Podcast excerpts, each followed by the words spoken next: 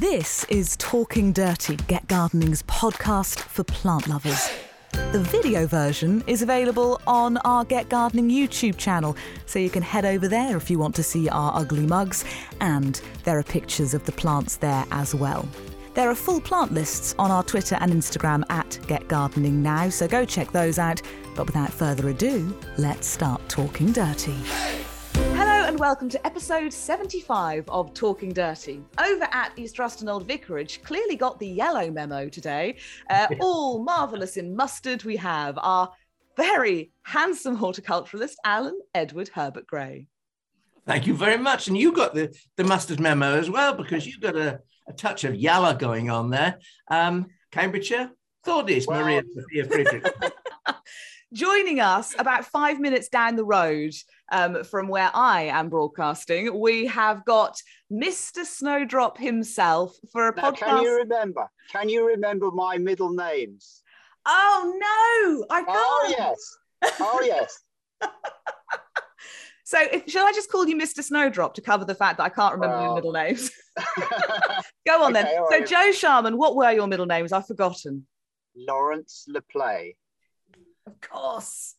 Write it down. Write it down. Get my pen. Write it down. Joe Lawrence LePay Sharman, Mr. Snowdrop, with some snowdrops to show us, lots of accompanying plants as well. Um, you, I think, have had an interesting growing season, Joe, as everybody else has. Yes, been a remarkably cold. I'm not going to say it's been really cold, but it's been cool and stable and dry, and it's held everything. The dryness as well as the coolness has held everything back. So we did this before, and it's just a completely different set of plants. So we do have one or two things which are, are looking quite pretty. So uh, we've got the, the gorgeous um, Cyclamen elegans, and Cyclamen elegans is quite closely related to Cyclamen coum, but it flowers uh, just before Christmas, and coum tends to flower just after Christmas. And elegans is unique in coming from um, just the south coast of the, I think it's the Caspian Sea, um, in I- Iraq and Iran. On that, on there's a line of uh, ma- mountains and forests. Uh, it's almost like a temperate rainforest, and Cyclamen elegans is on its own in that area.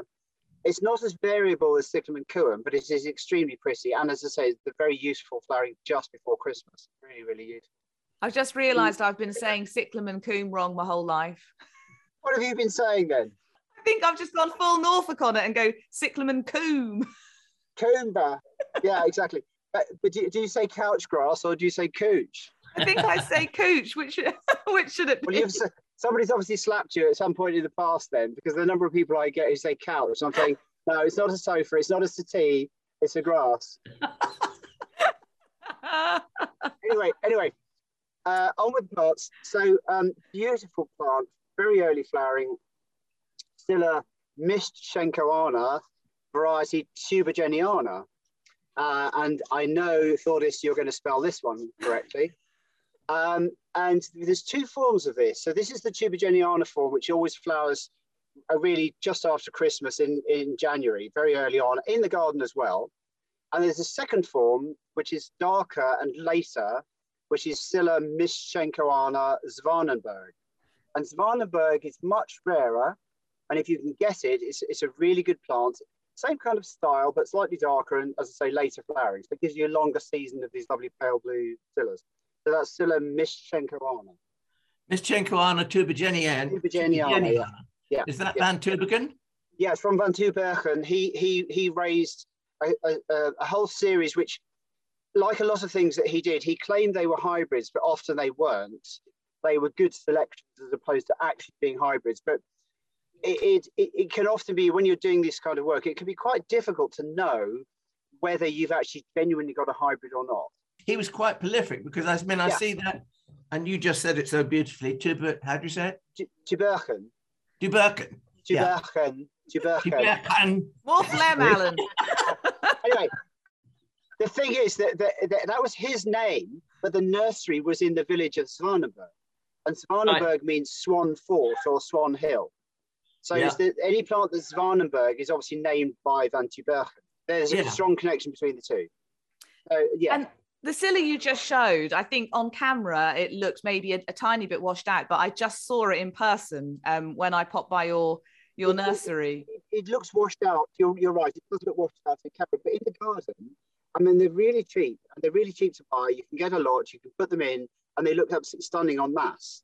With me, they've not really seeded. I have still a seed. I've got Scilla siberica and various other things that seed freely. With this, me, this this one doesn't but it's very, very cheap to buy if you want to make a good show. And I think in real life, when you see it face to face, it's got a sort of uh, it glows more than I think yeah, you can does. pick up on yeah, the camera. Does. Do you want to go on a little bit? Well, I think so. Though I think I think it's worth sort of noting that people might, um, I suppose, you know, gardeners who garden for a long time know that with each season things are different. But sometimes if you're gardening in your own garden you can feel like you're just struggling away on your own and it's worth knowing that everybody's having this this season. I mean alan yeah. how has it been treating you at east ruston? Remarkably well i'm afraid to say. Well it has because i mean apart, apart from i think higher moisture levels than we normally have um, it's been we haven't had the any seriously penetrating frosts. We've had the odd frost once, once or twice, um, but it's been quite remarkable in that um, lots of our snowdrops, are, in actual fact, are, are early this year. Um, and I mean, it starts way back in October with the um, Regina Olgae varieties. Um, and then we had Tile Jamie, and that, that then after that, we have begins with a B. I can't remember the name, it slipped my mind. Barnes. Yeah, Barnes, um, yeah. Yeah, and then you know, then suddenly it's a kind of crescendo time because suddenly you know, three ships, Christmas time, boom, and then Glenorma, uh, for instance, that suddenly appears, and you know, I don't go past all of my snowdrops every day because it take me an hour to walk around and look at them all. Um, but I go through various areas of garden, and I suddenly think, my gosh, look at that! That was three little pots, and there's probably one or two bulbs in a pot, and I've got three big clumps um, and it it fills you with joy because you you tend to sort of think to yourself, well, I must do something with those. I've got to increase that area so that it, you know, because a drift will look much more stunning than three clumps. So that's my aim. That's what I aim to do. And I'm I'm carrying my notebook around with me. Whether I'll ever get around to doing them all, probably won't. But you know, I certainly do some of them.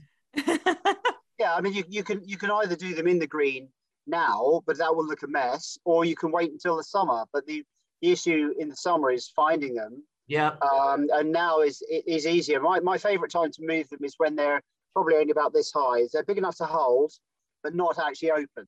Yeah. And that's when I tend to do the splitting. And then what they do, they sit in the ground and they actually turn themselves around and they start to look beautiful in their own place, in their own way, after you've split them. Splitting them during flowering or after flowering, you know, always looks a mess and there's no two yeah. ways about it. Yeah. Which of your snowdrops are you most pleased with this year, then, Alan?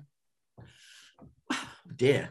Um, generally, I mean, I love all of them, and I'm I'm, I'm very pleased with. Um, I think most of them, the way they've made up. I mean, the trim, trim, trim, trimmer, Trymlet, and all those, they are great at increasing. Um, and we've we started with small parts of those, and we've now got quite big clumps of those. So I'm very pleased with those. Um, I don't think there's any that I'm that particularly stand out. Really, I wondered if um, you might mention your golden fleece.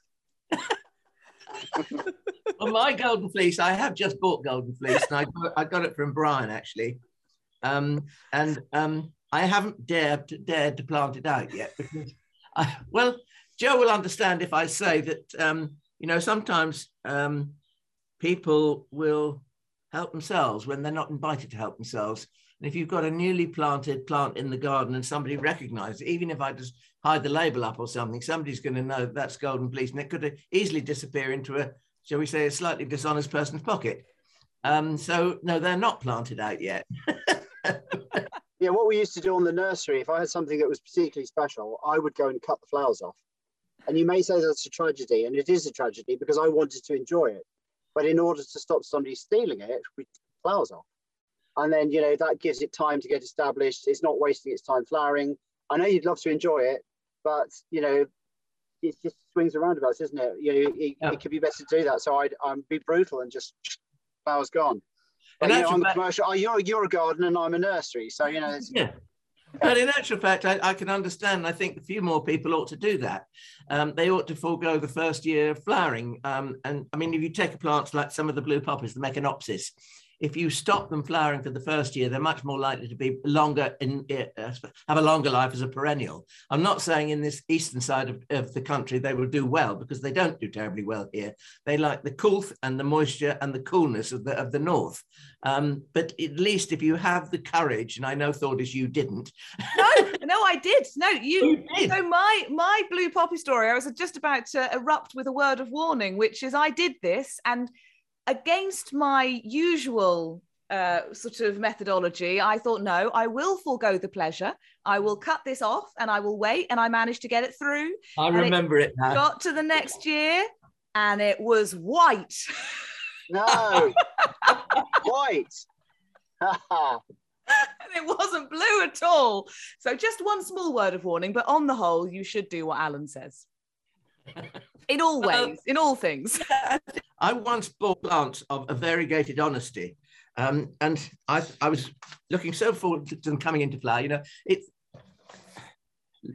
Lunaria is one of the earliest flowering plants, I suppose, in the garden, apart from snowdrops and cyclamen and aconites and things like that. But it's very early, and it, I was so looking forward to this plant blooming.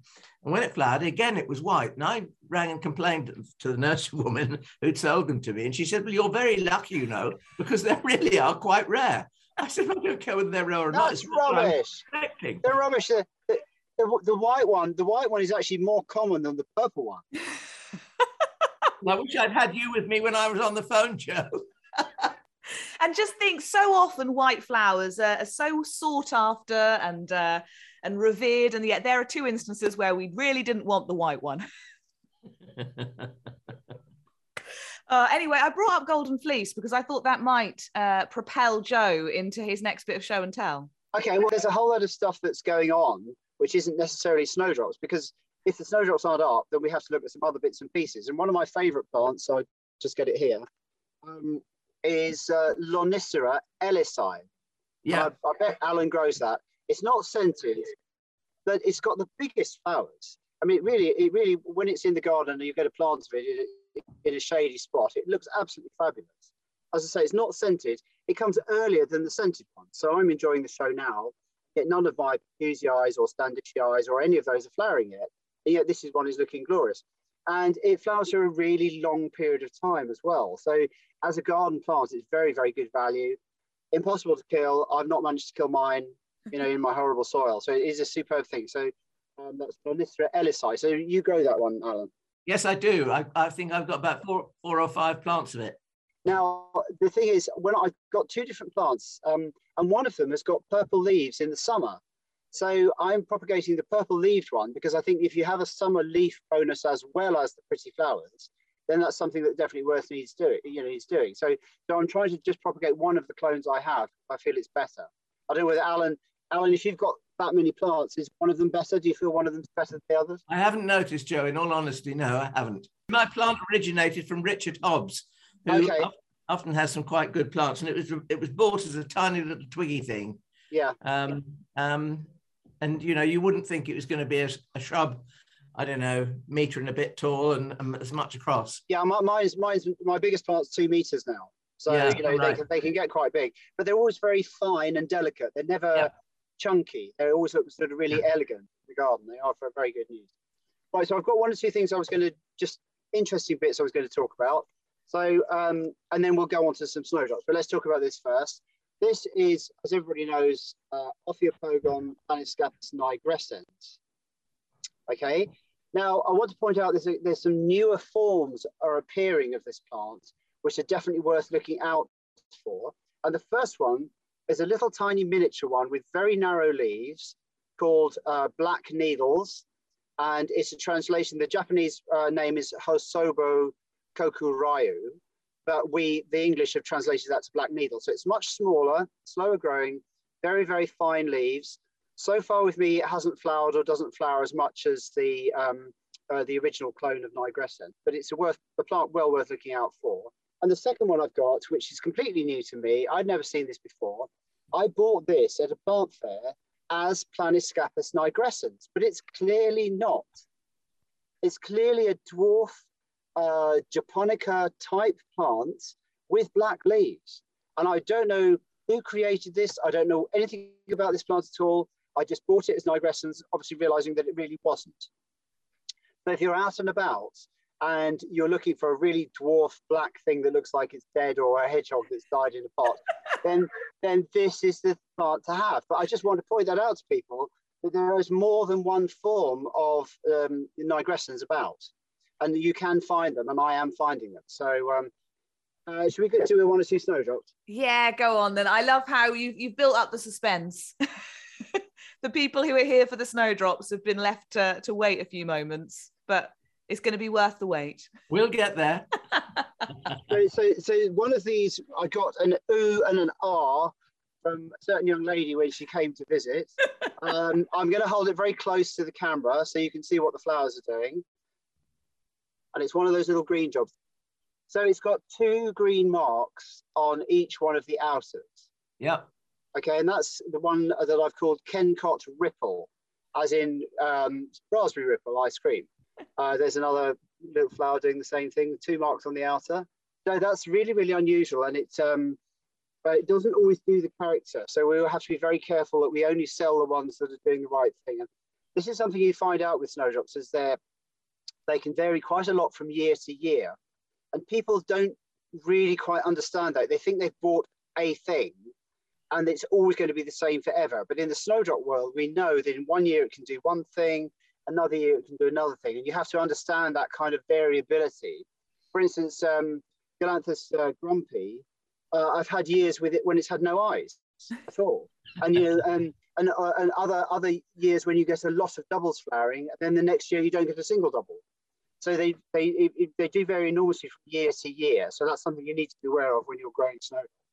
And we do get the odd complaint when people say, "Well, it didn't do what it was supposed to do," and we just have to say, well, just wait till next year, let it settle down. Um, you know, that's you just that's all you can do. Uh, another really unusual one. So the spathe has become like three or four separate petals, each one with a green tip, and um, this is another one of those incredibly chaotic and variable plants. So every flower will be different. So you get a clump. Uh, one year the flower will be normal. The next year it could have one spathe, two spathes, three spathes. Sometimes the flower has got extra bits all over it. So every year it's completely different. And this is one I called uh, the curse of the Were-Rabbit. because because because I do like my films, um, and the curse of the Were-Rabbit just seemed to be completely appropriate for a plant that had gone totally bonkers. Uh, I love that. There's a snowdrop with a punk hairdo. it's brilliant. I think that in actual fact, I find it intriguing that the Curse of the Were-Rabbit and those like it um, don't perform exactly the same every year. So you you know you get a surprise. Everyone gets a surprise. Some years will be better than others, but I think that, that to have that variety is really interesting. Yeah, a plant that surprises you. I mean, that's yeah. why we're into gardening for the surprise of every growing season. yes. Come back, folks. So another one I'd like to show you is um, uh, the most superb snowdrop, and I'm going to use the word form here. And Alan, I will give you the most beautiful description of what form means only in person. Unless, unless you want Understood. Me to, unless you want to explain, me to explain it now, but my best explanation is slightly rude. So the rest of us just have to be left in uh, in mystery about Terugiform. next, next podcast. you tease. We'll have, to see, we'll have to see how much Alan laughs when I tell him. Anyway, all right, okay. So the next one is the most beautiful Terugiform with enormous flowers, Ooh. and it's called Ivington Green. I think Alan, you may have this. Do you have Ivington Green? No, but I'd like to. This pot is yours. Is yours for a mere four thousand pounds, Alan. You can have this pot for. I know you can afford it, so uh, so if you want to invest, it is an investment. Um, Ivington Green, we're selling for 200. Right. And we have no problem selling it at that price. The flowers are enormous for a Terugiform snowdrop. So that's Galanthus Ivington Green. That is beautiful. Yeah. I thought that was going to be expensive when you lifted up such a comely clump.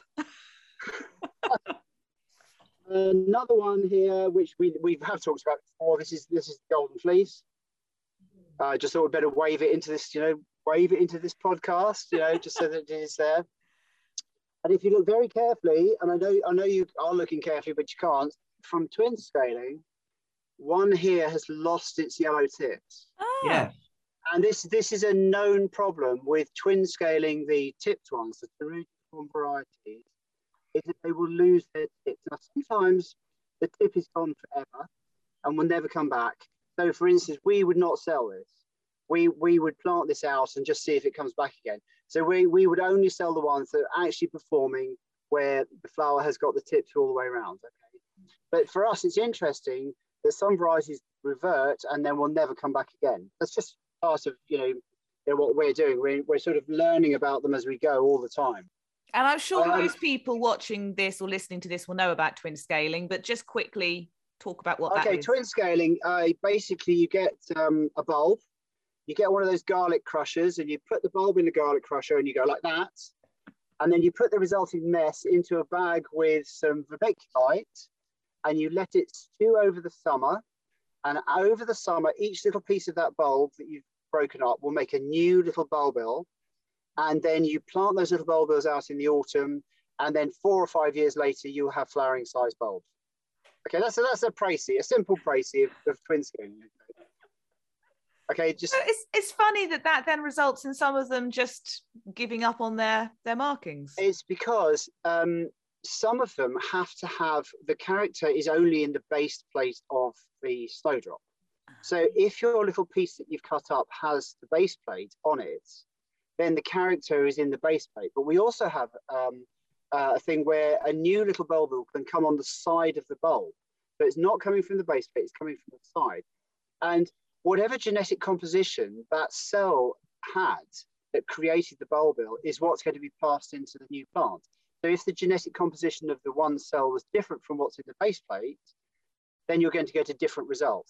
That's amazing. And once you start understanding that, then you can see why you get these these off types in that way. Did you know that, Alan? No, I I didn't. I didn't. I, I, I had a, I had the, in my head, I had that you were slicing the bulb up with a very sharp instrument. I'm joking about the garlic crusher. Come on, come on. The garlic crusher. I thought. joke. No, we get a really really sharp knife and we just chop them into little bits. Yeah. Well, I was going to say to you, Joe, what is there an optimum number that you shouldn't go beyond when you're chopping up a bulb? Um, Well, we we did we yeah we did an experiment once with Diggory, and I cut I cut one bulb with Diggory into 70 pieces, and every single one worked. Wow. But it, it then took it a year longer to get up to flowering size. yes. So if you have a small bulb, um, you want to have big chips yeah. because you won't get so many. So a small bulb might only go into six chips. Yeah. But we're, we're working on an average of 25 chips per bulb. That's what we're aiming for, is 25 roughly per bulb. Yeah. But I say it really depends on the bulb size. So we, you know, you can't change the bulb size. You have to go with it. Well, it is quite amazing that that in actual fact that some snowdrops have a um, an alarmingly large size bulb. Oh, they do. Yeah. Particularly, the, particularly the Elwes. Some of the Elwes varieties have got enormous bulbs. Yeah. It's actually a problem in, it, in itself when you're chopping them up because in order to hold them still, you know, you've got a and your razor blade, you know, your razor blade is only a certain length and you've got a bulb that's too big. You've got to make two chops. And it's actually more complicated. So it's nicer to have a bulb which is a nice average medium sized bulb as opposed to being a monster or being a little tiny one. I think this is where surgical instruments might come in handy. Um, because well, you, do, you know, no, no, you do. I mean, you get I I have certain um, nippy tweezer things that are used in surgical operations. How did you I get use- those, Alan? How did you get those? And why? And why? Why did you get those? Um, Oh, what I think we've learned here is, Alan, size isn't everything, apparently. Obviously not. What's up next, then, Joe? Right, what I'm going to do now is I'm going to show you one of the crosses that I've done. So I took um, a Narcissus, which is called Cedric Morris, which flowers Yeah. from November through to January. So that's Narcissus Cedric Morris. And then I took a Narcissus pallidiflorus. And pallidiflorus is a very large flowered, pale uh, daffodil. The flowers as big as a, a often as many cultivars, but it is a species in its own right. Very large, pale flowers, and as you can see, it's not in flower. Okay, But then cross those two together, ended up with a daffodil, which is in flower now. So we're, we're in uh, January. It's been in flower uh, probably since uh, early January, uh, a much larger flower, and the color is intermediate between the two parents. And at the moment, there's only one bulb of this, and I shall be chopping it up, and, and away we go. And because I would love to have um, more color variation in daffodils earlier in the year. And if I can get one this color that flowers before Christmas, then I think I've got you know a real winner basically. So that's you know that's what I've been doing. This is one of Alan's favourite plants. Um, we know Alan likes uh, an interesting thing, and this strangely has got a labelling written by Alan. Really? Um, yeah, really. Yeah, it's uh, it's a Hedera um, hibernica angularis aurea, which I think Alan's been propagating and selling from East Ruston. And I've got an absolute passion for these arborescent forms of ivy, and I'm learning how to root them and how to grow them and propagate them. And I'm trying to uh, propagate as many different ones as I can. So it's really nice that Alan's done Angularis aurea, which I was able to just buy and not have to work hard to get the roots on. He's done, he's done, you've, done that, you've done the hard bit. yeah, you're a big fan of these, aren't you, Alan? I do. I love. I love. Um, I love rooting the fruiting bodies from ivies when they're interesting, um, and I think it all stems from my first ever visit to Great Dixter, and they uh, Christo uh, rooted uh, Hedera helix, the Glada was it? No, he's he's got a huge, two huge plants of Algeriensis Glada That's the, the one. There's what. The, yeah, there's one Glada in the nursery area. So when you look at the nursery on the fence there, there's one there. But there's also one in the top garden, which is enormous. Yeah. Absolutely stunning. So it's, it's Hedera Algeriensis Glada And that, that's, that was your inspiration. Well, my, my inspiration was um, I obviously a variegated plant nut. And um, one of the things that I collected when I was a bit younger was, was somebody had learned how to root these things. And I collected about five or six, put them in my garden and just forgot about them for years. And then suddenly I got back into them again. And so I started to you know, learn how to propagate them. Yeah. And but they are amazing. They're amazing things, aren't they? Yeah, absolutely. I think it's one of the plants that, that, that should be more widely popular with people. It's all about your attitude to stuff, isn't it? Because if your attitude is that that's a horrible yeah. plant, I don't want it, but it could equally be that's the most beautiful plant in the world, I want more of it. Hmm. You just have yeah. to almost change your change your headspace around, and you don't have to let them seed. What I love, um, and I think it's becoming clearer and clearer with this podcast, is there probably I don't know how many years ago, or maybe still in some uh, areas, is a, a, hatred of variegation uh, um, on, some plants. And I feel like that is going, and people are just appreciating uh, the, the joy of variegated plants and poo pooing them a lot less. It depends on the leaf. because, I mean, I love ordinary green laurel. I mean, I just love it. I grew up with it. I mean, climbing up into the branches of a very tall laurel, and you could bounce up and down like hell, you know, and it wouldn't break. I mean, it's had the most wonderful fun. The variegated leaf for me is a mess. Sometimes a variegated leaf can be intriguing, can be what you want it to be, as of Arum italicum pictum, I think, um, and, and its cultivars. But sometimes, uh, if a variegated leaf looks as if it's been accidentally sprayed with weed killer, it's a turn off. well, the problem the problem for me here is that, that you're talking to somebody who's absolutely passionate about variegated plants and variegated leaves. And that could be a suggestion for you, uh, Thordis, is to do a podcast on variegation because it's the most amazing subject and I spend a lot of my time looking at it. And there are a lot of people get very sniffy about it. And when I was working in America, they were all, you know, they, they were really, really sniffy about variegation. And you just have to mention the H word and they go, oh, yeah, yeah, no, I love that. So hosta, Americans go nuts for hostas. Hederas, they go nuts for hedera, but they're not variegated because they're hostas and hederas. You see, they're not actually variegated because it's a hosta or a hedera. and the other, the other plant, that, the other plant that, that is everywhere in the American Midwest is variegated ground elder. It's absolutely everywhere because it will stand the summer heat and drought. It will stand the winter cold. It will stand everything. And if you go to a Midwestern town, every garden has variegated ground elder. Like it's just one of those things. And the only other plant they'll have, hosta. but, they do, but they don't like variegated plants. Yeah, it's funny. It is funny. And you know, when I worked over there, I worked on a massive nursery, and um, I would go around this huge nursery, and there would be um, the odd plant had gone variegated. And the guys who whose job it was to pick plants up wouldn't take them. And so you end up with this massive plant, huge plant. I mean, you had a bottle like this of, of variegated agapanthus. Um, and then I would take them and I sent them all back home, didn't I? Because I was so mad and passionate about them. but really, honestly, because they thought there was something wrong. They thought they were, they were ill or there was something wrong with them.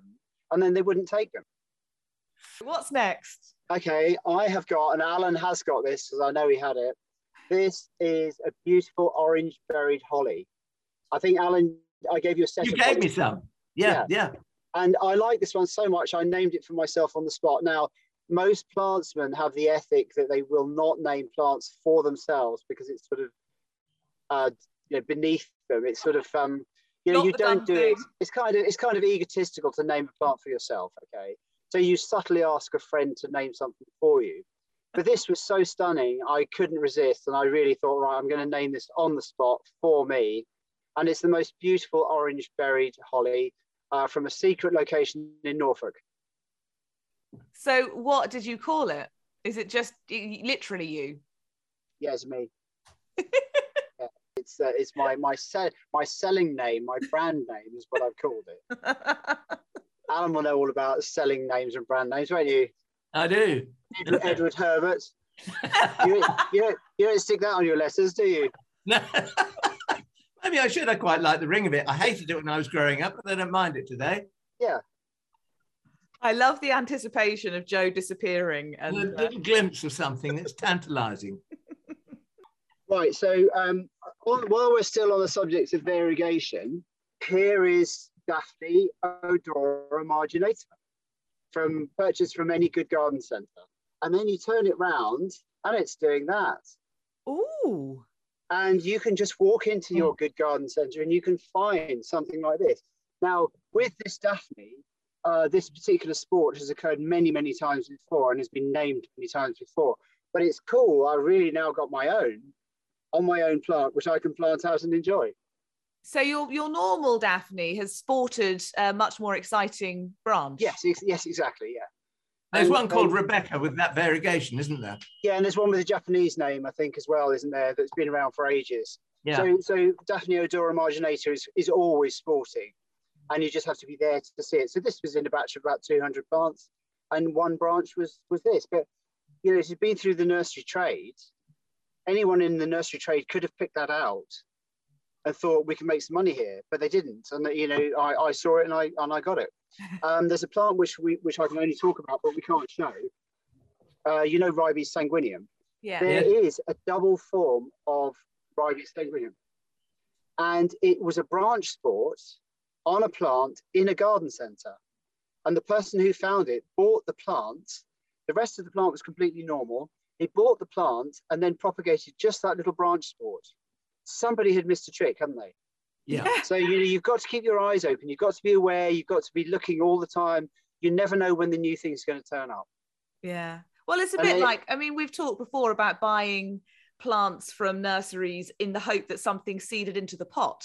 It's always an exciting thing if you Oh, buy a plant Oh from yes, yes. you or Richard Hobbs or, you know, Tim Fuller and you think, oh, something exciting might have uh, have turned up in, in the pot along with the plant.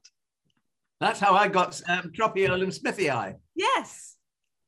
Ah, okay. Well, my most common uh, pretty weed is Corydalis linstowiana, Oh. which is a beautiful bluey uh, amethysty Corydalis, which just seeds around everywhere.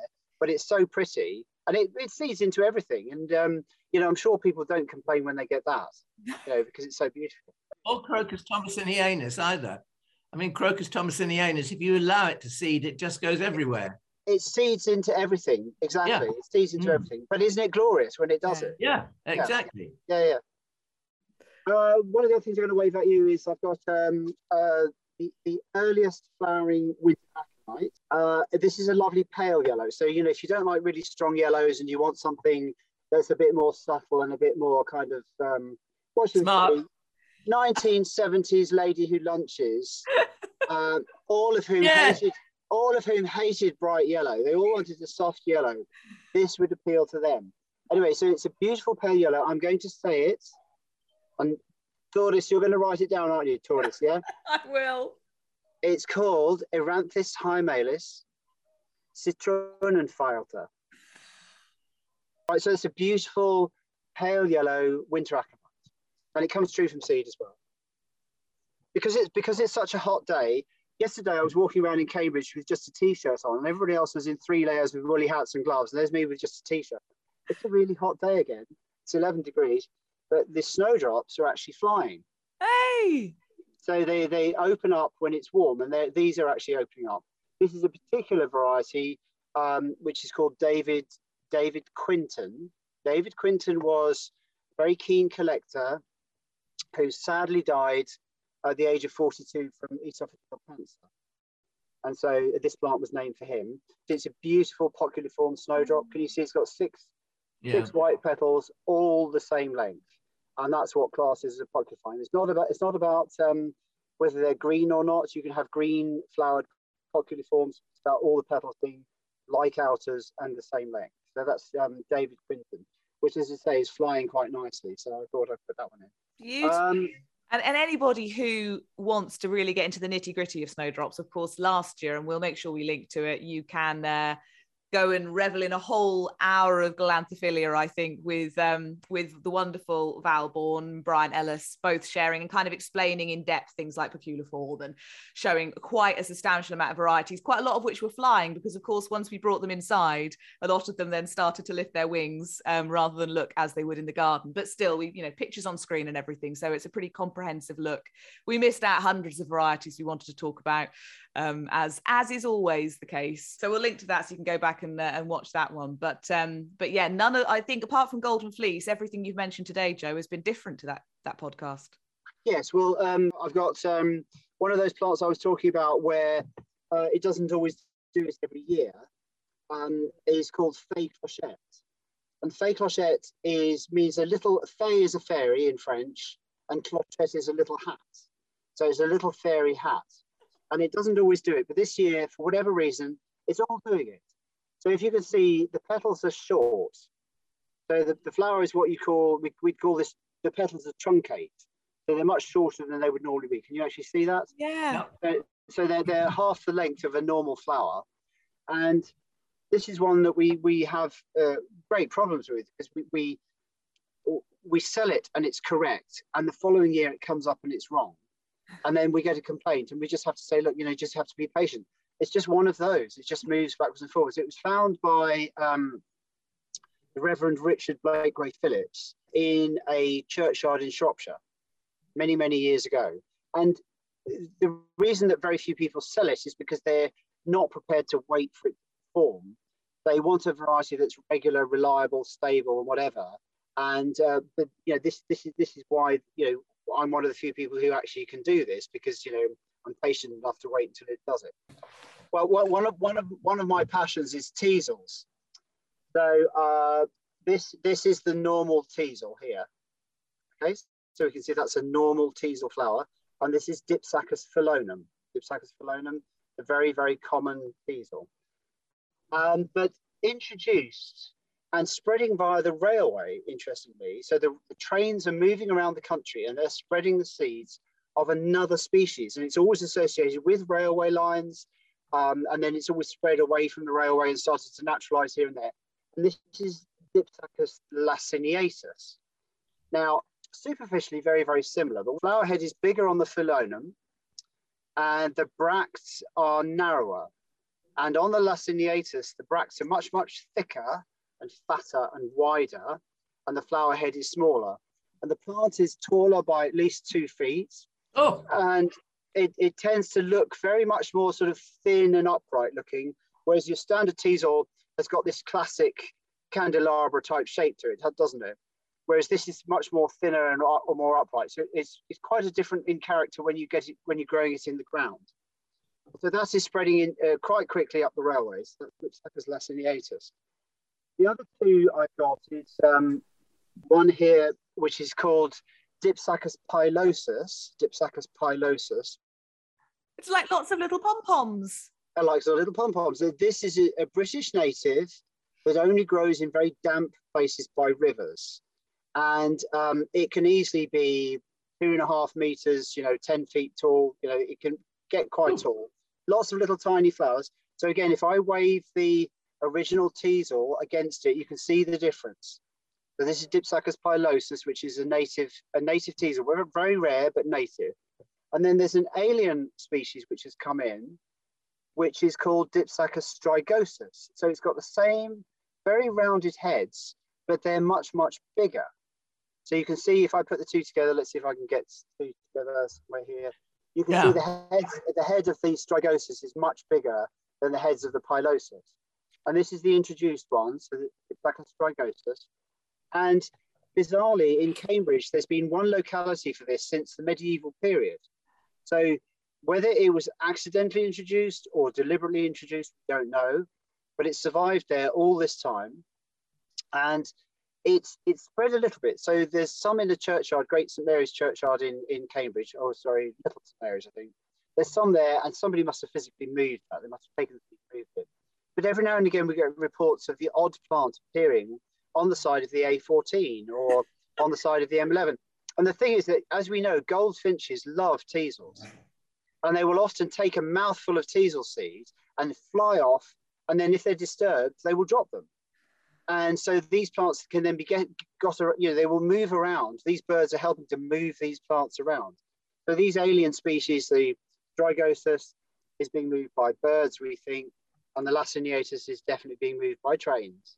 What an education in teasels teasel-tastic terrible. And teasel teasel-tastic yeah exactly. Alan you love a teasel at east ruston. I do. I, I just love the way that they, I love the structure of the plant. I love the way that the flowers open from the middle and, and, and in a ring around that cone. I love the way that the leaves clasp the stem and they always have a little pool of water in them in the mornings, even on a in in the summer. I don't know how it works, how it perhaps you do, Joe. I don't know. Um, and I love the fact that they feed birds. And I mean, you just mentioned goldfinches. We're lucky enough to have masses and masses of goldfinches, and I always leave teasels where they where I feel they're not in the way because I I I don't. I mean, people look at them sometimes and they say, "What have you left that weed for?" Well, you know, a weed is not necessarily a weed because you say so, sir. It's um, and lots of our weeds, of course, are vital to the uh, to supporting the environment. Um, yeah. And so I think it's important not to, you know, not to be too tidy-minded in your garden. Um, if you are, you're old-fashioned and outdated. That's all I'm going to say. I, mean, I just, I just love the structure of these through the winter because they're giving you, you know, something for the frost to form on. They're giving you something to look at all through the winter. They're still standing up perfectly well now. They're looking fantastic now. Maybe another, you know, few weeks they'll have to go, but at the moment they're still looking great. So of these species, the, the, the round-headed ones do not have the cupped leaves. Right. So they, they will not collect that water. And I think the water that you're referring to in dry weather is it condenses on the leaf. Yeah. Because that flat surface of the leaf, water condenses on the leaf and runs down. And it allows the plant to have a source of water when otherwise it's very, very dry. And obviously when it's busy growing and very active, it needs it needs a lot of water to do its business. It's trying to do that in July and August when there's the least water about. So it's yeah. a very useful strategy for collecting water to give yourself enough water to do, do your function. And of course, wildlife gets to benefit because it catches in these little pools. yeah, because, because bird, you know, birds those pools as well. Yeah, you know, wild, wild, wild birds, you know, don't actually have necessarily a loss of water sources. And we get, for instance, we have a big water tank on the nursery, and we'll have a queue of birds waiting to have a drink. And they'll, they'll sit on the edge of the water tank all the way around, and you can see them queuing up to go and have a drink on the water tank. Well, this is this is a more natural way of having a little supply of water for for birds and for you know small mammals to drink. I've basically got lots of teasel flomo now. I mean, I came into this with some flomo. I mean, obviously, lots of always snowdrop flomo because I won't allow myself to buy any yet. She says planning to, you know, go to a snowdrop fair. Uh, so we'll see how that that goes. Not known for my ability. I've, I've, I've, seen. I've now seen your front garden. I mean, there isn't a lot of room for teasels in there, is there? No. It's sort of, it's sort of bursting all over the pavement. There's all these plants falling all over the pavement everywhere. You know it's her house. so yeah, no room for teasels in the front garden. Probably not in the back garden either, which isn't. Well, you have to bigger. put some. In, you'll have to put some in the moat.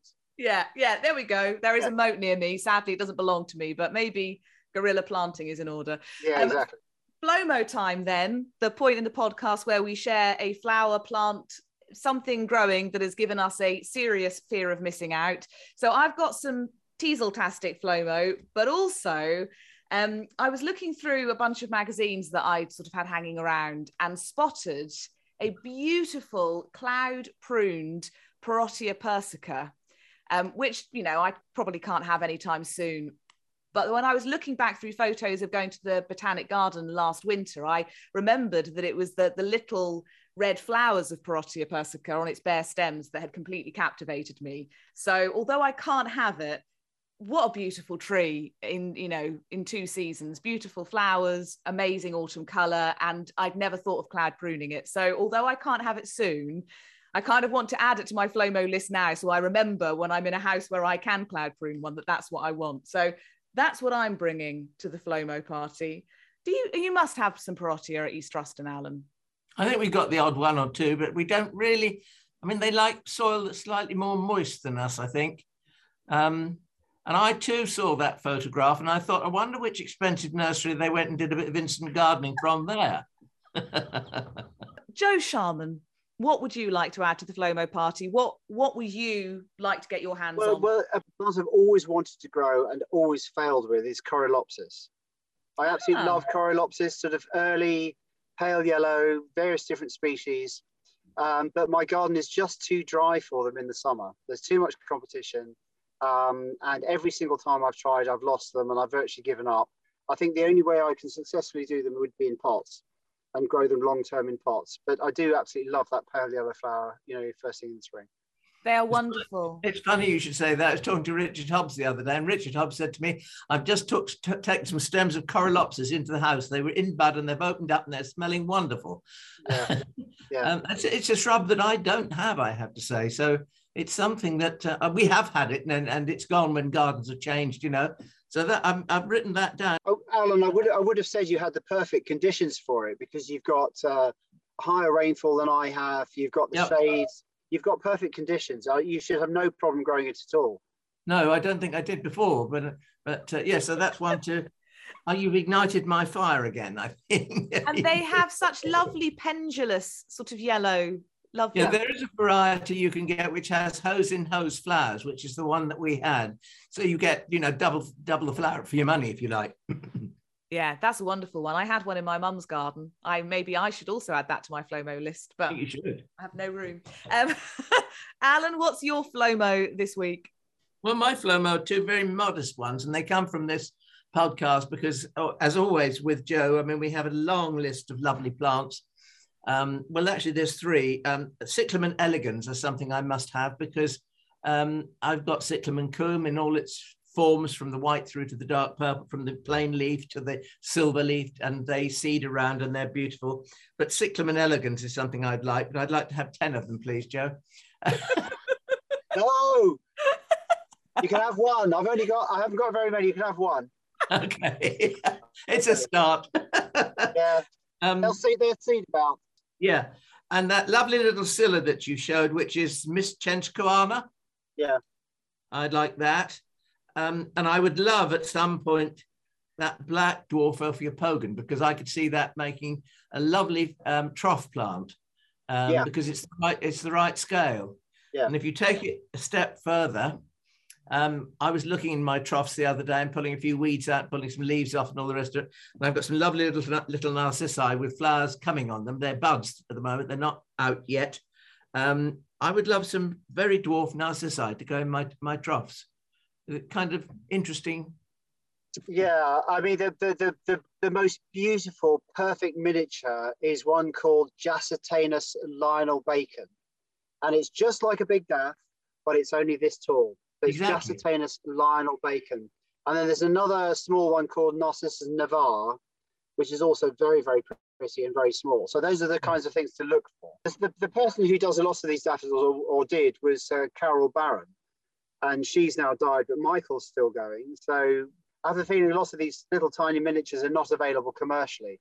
Mm. And, and, I love them and I've been collecting them for years. So I've got a good collection of them. Uh, but only because I've been swapping and collecting, collecting dropping and not really, you know, not really buying them from nurseries. But so they are around, but they're not really available. You know, they're, they're difficult to get. Yeah. But I mean, they are they are absolutely fabulous. I, I really love them. I love them way way more than I love the big ones. I really do. Yeah, exactly. That's where that's where trough gardening really does you a favour because in the in the garden proper they're likely to get lost unless you have a designated scree area. Um, but if you're gardening in a trough, you can really protect them and keep care of them. yeah. yeah, exactly. Well, I am absolutely full of planty delights and inspiration, Joe. Thank you for bringing along such a lovely lot of things. Anyone who sat down and thought, oh, well, there'll be a few snowdrops and maybe an Eranthis or something, they have got such a wonderful wide spectrum of plants and some seed heads as well. So it's been a fabulous look at the season. All right, thank you very much. Thank you. Thank you, Alan Gray. Um, I will. I'll, I'll send you a memo next time so we can coordinate again. I think you I think you better you better send me Joe's plant list too because um, there's going to be several things there that uh, I need to refer to. Shall we say?